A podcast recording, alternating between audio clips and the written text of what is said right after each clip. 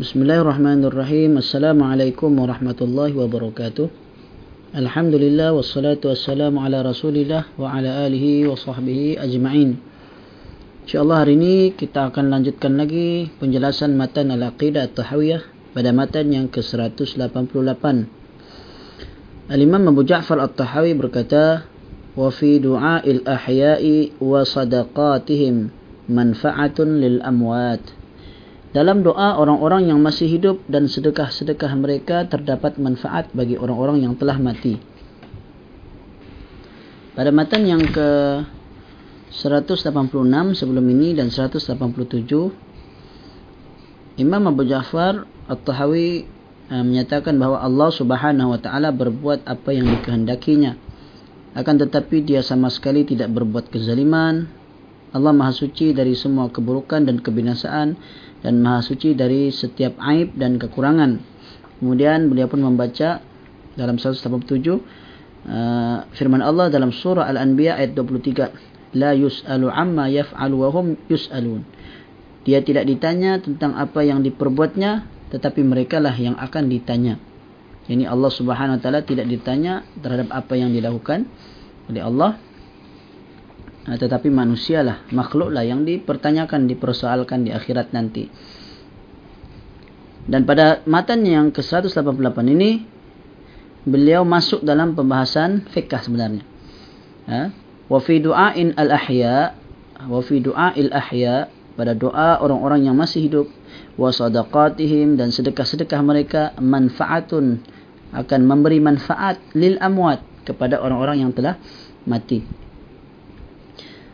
Sebenarnya apa yang disebutkan oleh Imam Abu Ja'far At-Tahawi ini adalah berdasarkan sabda Nabi sallallahu alaihi wasallam, "Idza mata ibnu Adam in qata'a 'amaluhu illa min thalath: sadaqatun jariyah aw 'ilmun yuntafa'u bih aw waladun salihun yad'u lah."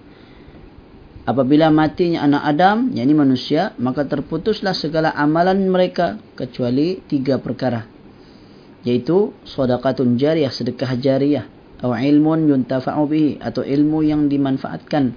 Atau waladun salihun yad'u la atau anak yang saleh yang mendoakannya. Hadis riwayat uh, Imam Muslim.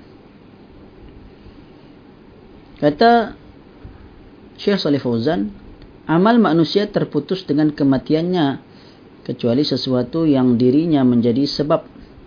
Uh, tetap wujudnya manfaat dari sesuatu setelah kematiannya seperti sedekah jariah dengan mewakafkan masjid atau sekolah sebagai tempat mengajar maka pahalanya tetap akan terus mengalir. Bagi orang yang bersedekah jariah tersebut selama dapat diambil manfaatnya. Kemudian au ilmun yuntafa'u bihi atau ilmu yang bermanfaat seperti contohnya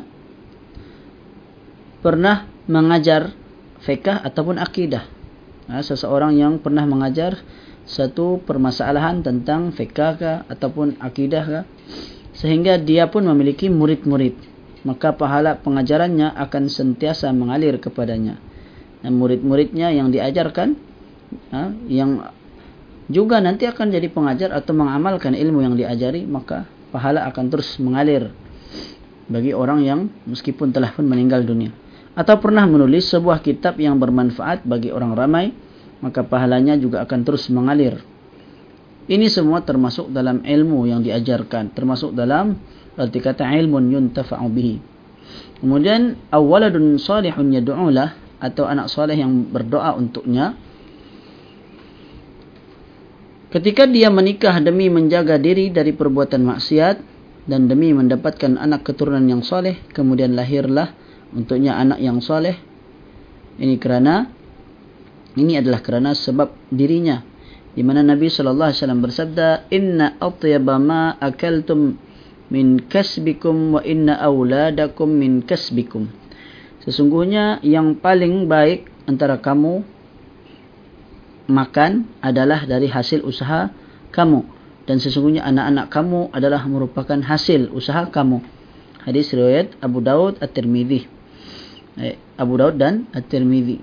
Kata Nabi, yang paling baik yang kamu makan adalah daripada hasil usaha kamu sendiri. Maksudnya hasil kita sendiri. Dan termasuk hasil usaha kita adalah kerana mendapat anak. Anak juga hasil usaha kita. Jadi jika anak tersebut soleh yang berdoa untuknya meskipun setelah kematiannya maka doa tersebut akan sampai kepada dirinya. Dan ini adalah dari amalnya sendiri yang mana dirinya merupakan penyebab kepadanya dan sebagai balasannya. Maka amal orang lain akan bermanfaat baginya. Sedangkan selain yang disebut ini terdapat khilaf padanya. Okey? Maksudnya ada tiga perkara yang disebut dalam hadis Nabi sedekah jariah ilmu, ilmu yang bermanfaat anak soleh ini adalah uh, yang disepakati ulama lah. Selain dari itu ada khilaf di kalangan ulama sebagaimana firman Allah wa alaysa lil insani illa ma sa'a. Bahwasanya seorang manusia tidak akan memperolehi melainkan apa yang telah diusahakannya sendiri. Surah an-najm ayat 39 isi surah uh, isi yang tersurat ayat ini bahawasanya amal manusia tidak dapat memberikan manfaat kepada orang lain kecuali apa yang dia uh, merupakan sebab padanya. Sebagian ulama mengambil ayat ini sebagai hujah dan mengatakan seseorang tidak akan bermanfaat baginya secara mutlak kecuali amalnya sendiri. Kan tetapi Nabi sallallahu alaihi wasallam mengkhabarkan dengan sejumlah perkara yang mengisyaratkan bahawa mayat ataupun jenazah orang yang telah mati mendapat manfaat daripada perbuatan orang lain yang masih hidup. Ha, seperti doa dan istighfar sebagaimana firman Allah yang juga merupakan doa. Rabbana Rabbana ighfir lana wa li ikhwanina alladhina sabaquna bil iman. Ya Allah ya Tuhan kami ampunilah kami dan saudara-saudara kami yang telah mendahului iman daripada kami. Surah al-hasyr ayat 10 dan juga firman Allah wastaghfir li dhanbik walil mu'minina wal mu'minat. Mohonlah keampunan bagi dosamu dan bagi dosa orang-orang mukmin lelaki maupun perempuan. Surah Muhammad ayat 19 dan doa-doa ini juga mencakup mereka yang telah meninggal dunia. Doa bagi orang hidup maupun orang yang telah meninggal dunia. Suatu doa kadang-kadang dibaca Allahumma ghfir lil muslimin wal muslimat wal mu'minin wal mu'minat al ahya'i minhum wal amwat yang hidup maupun yang telah pun meninggal dunia. Nabi sallallahu alaihi wasallam juga pernah memerintahkan kaum muslimin apabila mereka telah menguburkan saudaranya agar berdiri di samping kuburannya serta beristighfar dan beristighfar memohon keampunan serta memohonkan keteguhan baginya. Demikian juga sedekah dapat bermanfaat bagi uh, mayat ataupun orang telah mati ada seorang lelaki pernah datang kepada Nabi sallallahu alaihi wasallam mengkhabarkan bahawa beliau ada ibu yang telah meninggal dunia. Ibunya telah meninggal dunia. Dan seandainya ibunya dapat berbicara nescaya dia akan bersedekah kata orang tersebut. Maka kata orang tersebut, "Apakah saya boleh bersedekah untuk ibu saya?" Maka Nabi sallallahu alaihi wasallam pun menjawab, "Ya." Demikian juga haji, ha, juga boleh bermanfaat bagi orang yang telah meninggal dunia. Sebagaimana hadis Nabi dalam hadis Syubrumah di mana Nabi sallallahu alaihi wasallam bersabda hujja an nafsik thumma hujja an Syubrumah berhajilah untuk dirimu terlebih dahulu kemudian berhajilah untuk Syubrumah ini yang dinamakan sebagai badal haji. Maka semuanya ini adalah amal orang lain yang juga bermanfaat bagi orang yang telah meninggal dunia Begitu juga ketika seorang wanita datang kepada Nabi sallallahu alaihi wasallam untuk uh, untuk melaksanakan haji untuk ibunya yang telah uh, sampai kepadanya kewajipan haji namun belum menunaikannya.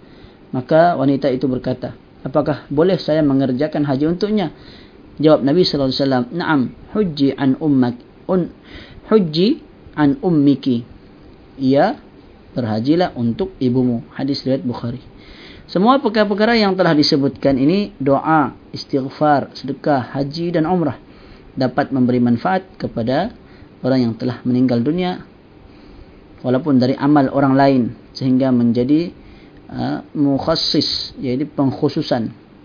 Uh, dia menjadi khusus dari ayat yang umum wa allaysa lil insani illa ma sa'a. Dan bahwasanya seorang manusia tiada memperoleh melainkan apa yang telah diusahakannya sendiri ayat ini berbentuk umum. Namun dalil-dalil yang lain telah mengkhususkan.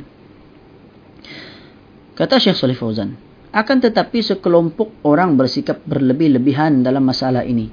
Mereka berpandangan bahawa segala sesuatu dapat bermanfaat bagi mayat yang dilakukan oleh orang lain. Kerana itu mereka ada yang menyewa. Mereka menyewa orang-orang untuk membacakan Al-Quran kepada si mati. Maka yang seperti ini tidak ada manfaatnya bagi mayat maupun demikian juga orang yang masih hidup. Kerana orang-orang yang membaca tersebut mengambil upah dari bacaannya sehingga dia sendiri juga tidak mendapatkan pahala. Dari sisi lain ini adalah perbuatan bid'ah yang tidak didasari oleh dalil. Dan subhanallah seandainya upah yang harus diberikan kepada orang yang membaca tersebut dijadikan sedekah dari si mayat nescaya orang tersebut akan mengikuti sunnah dan bermanfaat bagi si mati sedangkan dengan praktik eh, dengan amalan bid'ah maka tidak akan bermanfaat bagi si mati dan tidak juga bagi orang yang hidup. Ini semua adalah akibat dari meninggalkan sunnah. Wallahu alam cukup dahulu Eh, hari ini. Matan ke-188 kita akan sambung pada masa akan datang matan ke-189 wallahu alam. Aqulu qawli hadha astaghfirullah al-azim li wa lakum wa sallallahu ala nabiyyina muhammad wa ala alihi wa sahbihi wa baraka sallam